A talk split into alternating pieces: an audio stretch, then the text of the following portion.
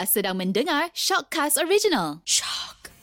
Begitulah liciknya tipu helah iblis terhadap Nabi Adam AS dan juga Siti Hawa sehingga terkeluarnya mereka daripada syurga Allah Subhanahu Wa Taala.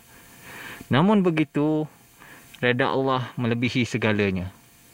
Dan kisah tadi kita ambillah sebagai itibar dan juga pedoman bahawa iblis telah bersumpah sehingga akhir zaman akan menyesatkan manusia.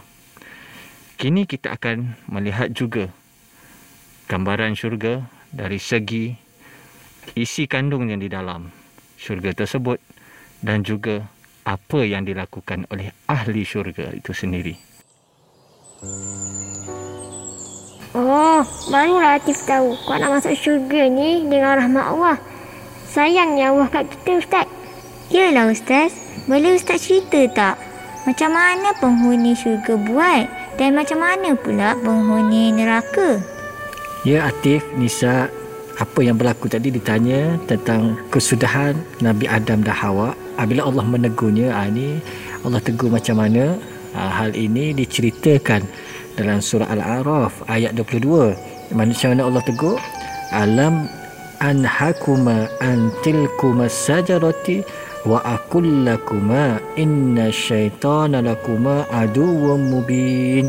Bukankah aku telah melarang kamu berdua dari pohon itu? Dan aku telah mengatakan kepadamu bahawa sesungguhnya syaitan itu adalah musuh yang nyata bagi kamu berdua jadi setelah Allah SWT menegur ha, menegur Nabi Adam dan Hawa bagaimana reaksi penyesalan Nabi Adam dan Hawa?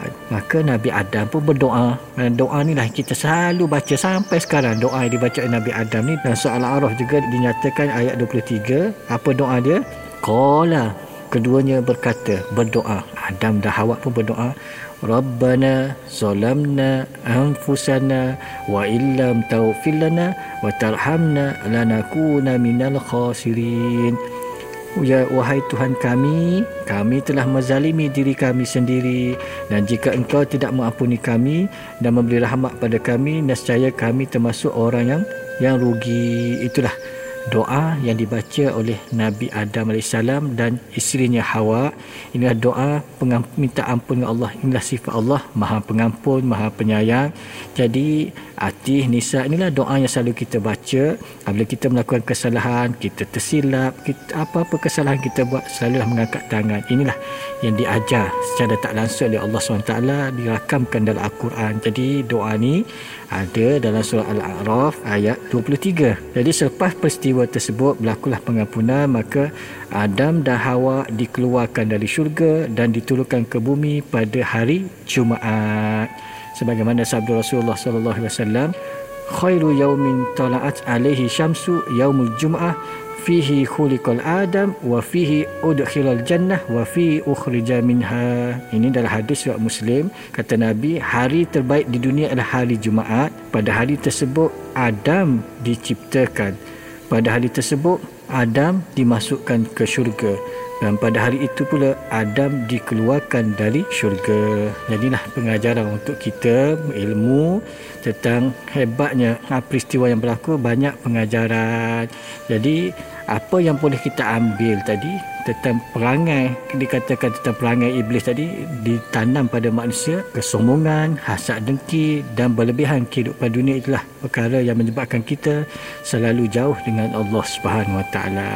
Jadi berbalik kita Atis Nisa Bagaimana keadaan kehidupan kita dalam syurga? Bagaimana ahli-ahli syurga? Mula-mula kita tengok ucapan salam perhormatan penghuni syurga Ini yang berlaku nah. Dalam syurga ni Atis Nisa kita akan lalui ini Terasa oh, ada orang beri salam Orang bercakap dengan kita semua dalam syurga Ini ini dinyatakan.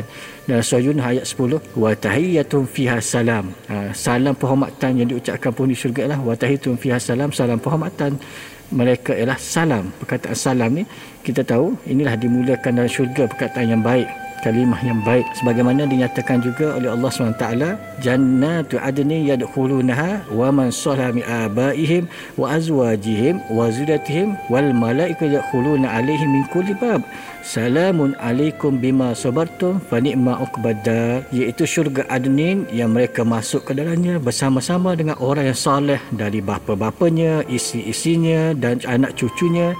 Sedang malaikat-malaikat masuk ke tempat mereka dari semua pintu sambil mengucapkan Salamun alaikum bima sabartum. Maka alangkah baiknya tempat kesudahan itu. Ini hadis nah, ini ayat Quran dan surah Ar-Ra'd ayat 23 dan 24 jadi kita lihat bagaimana Allah ciptakan Adam Begitulah kita dulu Adam mengeluarkan perkataan salam dan kita nak masuk syurga nanti nak bercakap pun bermula dengan salam. Sebab itu kalimah ni kalau kita lihat waktu Allah SWT memerintahkan kepada Nabi Adam. Ha, kalau kita lihat dalam hadis Surat Bukhari yang mana kalau Allah menciptakan Nabi Adam AS tingginya 60 hasta Allah SWT berfirman Pergilah kamu wahai Adam kepada sekumpulan malaikat itu dan ucapkanlah salam kepada mereka. Nabi Adam AS pun mendatangi mereka dan mengucapkan salam. Dia berkata, Assalamualaikum warahmatullahi Maka waalaikumsalam warahmatullahi wabarakatuh. Itu jawab oleh malaikat. Malaikat menambahkan ucapan wabarakatuh yang membawa kepada masuk keberkatan Allah. Jadi inilah ucapan perhormatan kamu dan anak zuriatmu dari kalangan orang yang beriman. Wahai Adam ucapan penghormatan ini di syurga adalah salamun alaikum warahmatullahi wabarakatuh.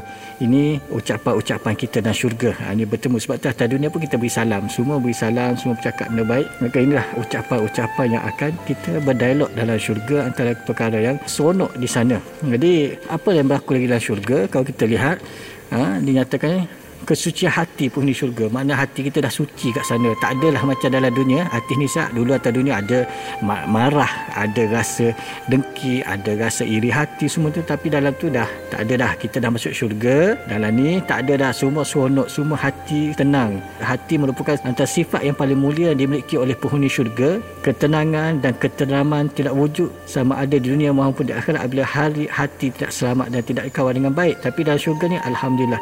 Semua okey dah hati tak ada rasa dendam hati tak ada hiri hati tak ada hasad dengki tak ada lah benci-benci ni tak ada dah jadi sebab itulah dinyatakan apabila dah kita dah masuk syurga ni apa yang seronok? Allah buang sifat tadi.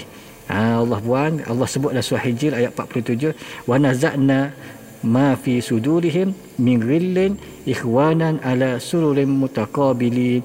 Dan kami lenyapkan segala rasa dendam yang berada dalam hati mereka sedang mereka merasa bersaudara duduk berhadap-hadapan di atas tempat-tempat berehat yang cantik. Ah dipan-dipan yang cantik ni. Eh, inilah ah, dikatakan suasana kita dalam syurga. Seronok kan? Hati dan nisa seronok kan? Kita duduk atas sofa yang cantik-cantik yang diberikan oleh Allah Subhanahu taala. Sebab itu kalau kita lihat bagaimana perasaan? Kalau kita pergi tengok tempat-tempat yang cantik hati kita tenang begitulah keadaannya. Dan dikatakan Rasulullah SAW pernah sebut dalam sebuah hadis kepada sahabat baginda dalam masjid lalu bagi kata apa? Yadkhulul alaikum al'an min hadzal babi wa rajul min ahli jannah. Sekarang ini seorang lelaki pun syurga akan muncul dari sebelah pintu itu seolah nak ceritanya maka muncullah lelaki yang baru saja mengambil air wuduk di mana janggutnya masih basah dan menitis air sisa wuduk. Kemudian dia duduk mengerjakan solat sunat sebanyak dua rakaat dan setelah itu dia duduk. Jadi di situlah nak ceritanya tentang apa yang kita buat ni Allah akan beri kenikmatan kepada kita dan asasnya ialah solat tadilah. Itu yang nikmat sebab itulah masukkan. Dan apa yang berlaku lagi? Ha, yang seronok kita ni ha, dalam syurga ni dia ada majlis ahli syurga. Ha, majlis ahli syurga ni yang mana Allah SWT nyatakan ala sururin mutaqabilin. Dan surah hijrah ayat 47 duduk berhadapan di hadapan di palipan ni duduk sambil atas tempat yang cantik. Apa di dalam majlis tu? Allah sedia apa? Mutaqi ala furushin Pita inuha min istibrak. Mereka diletakkan di atas pemandani yang sebelah dalamnya dari sutra. Ini disebut dalam surah Rahman ayat 54. Dan apa lagi dalam tu? Muttaqi ala rafrafin khudrin wa aqariyin hisan. Mereka diletakkan bantal-bantal yang hijau dan pemandani yang indah. Ini disebut dalam surah Ar-Rahman ayat 76. Seronoknya kita duduk dalam majlis dalam syurga ni. Dan apa lagi disebut? Wa furusin marfu'ah di tempat tidur yang tinggi keadaannya. Ini uh, tilam-tilam yang disediakan cukup baik. Dan tilam tu tak ada debu macam kita atas dunia. Ada debu macam-macam lah. Sini cantik lah disusun dengan cantik oleh Allah SWT dan ala araq zulun. Allah kata apa? Dan soal mutafiqin ada tiga mereka berehat di atas pelamin-pelamin yang berhias sambil melihat segala keindahan kemuliaan yang disediakan untuk mereka di situ. Saiz pelamin itu lebih kecil berbanding saiz tempat tidur. Ia terdiri daripada pelbagai jenis yang Allah sediakan di situ. Tempat duduk dan mimbar yang buat ada cahaya di dalam syurga.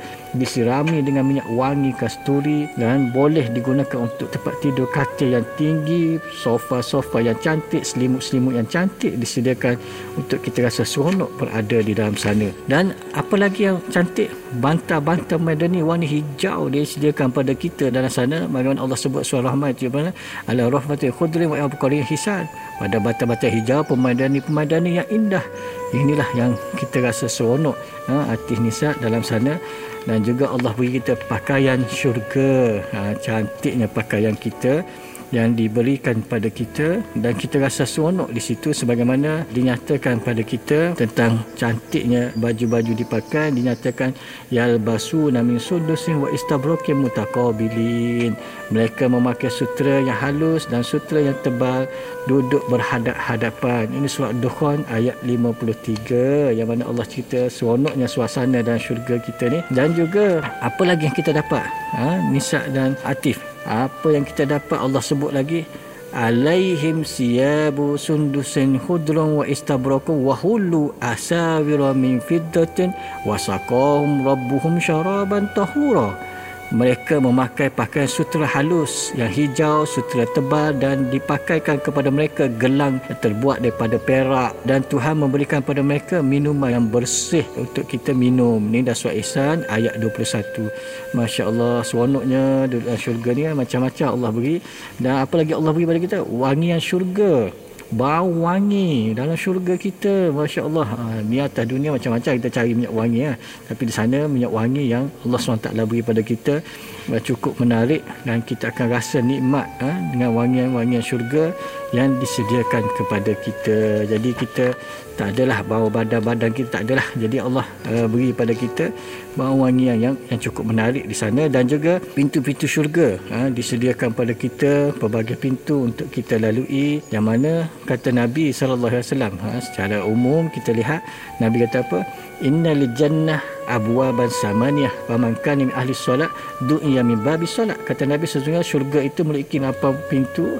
Orang yang sentiasa mengerjakan solat dia akan dipanggil masuk melalui pintu solat. Dan orang yang sentiasa berpuasa maka dia akan dipanggil supaya memasuki syurga melalui pintu puasa. Orang yang sentiasa bersedekah, maka dia akan dipanggil masuk ke syurga melalui pintu sedekah. Orang yang sentiasa berjihad, maka dia akan dipanggil supaya masuk ke syurga melalui pintu jihad. Sebaik saja mendengar sabda Nabi SAW ini, Abu Bakar Siddiq berkata, Wahai Rasulullah, adakah orang dipanggil dari semua pintu syurga? Sebaik saja mendengar soalan Abu Bakar itu Rasulullah SAW tersenyum dan bersabda, ada dan aku berharap agar engkau termasuk di antara kumpulan mereka. Ini dinyatakan dalam hadis riwayat Bukhari tentang kisah tersebut. Dan apa yang seronok lagi apabila kita ni masuk ke pintu syurga ni itulah yang digambarkan kepada kita tentang cantiknya indahnya dalam syurga tadi Atif dan Nisa. Jadi insyaAllah lepas ni Nisa dan Atif rehat sekejap kita sambung kemudian ha, pergi rehat-rehat dulu kita sambung kita ni ustaz akan cerita yang seterusnya